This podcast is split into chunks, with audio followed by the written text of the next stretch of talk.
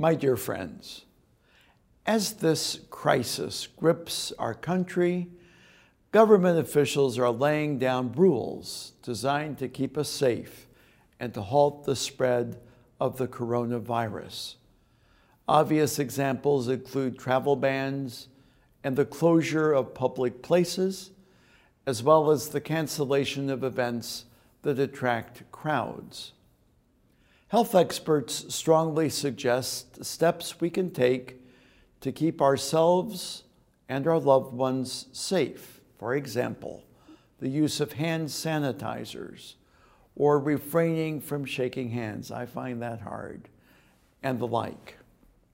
You know, we might all chafe under these new rules and regulations and even these best practices. But deep down, don't we realize that they're for our own good and for the good of our families and of our society? The scripture readings for today's Mass deal with God's commandments. Moses taught the people of Israel the statutes and the decrees of the Lord. Jesus told us that he came not to abolish the law or the prophets, but rather to fulfill them. Still in all, we chafe when the meaning of the Ten Commandments is spelled out for our lives with some specificity.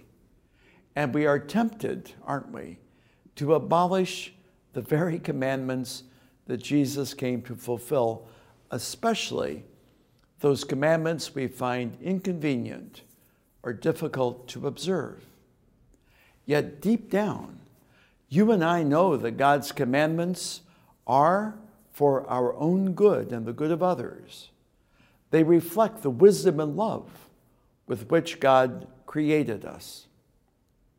As we strive to comply with new rules and policies that have been stipulated for our good and the common good, let us ask for the grace of the Holy Spirit to comply willingly with the Ten Commandments God has given us. After all, Jesus teaches us, if you love me, you will keep my commandments. God bless you and keep you in his love.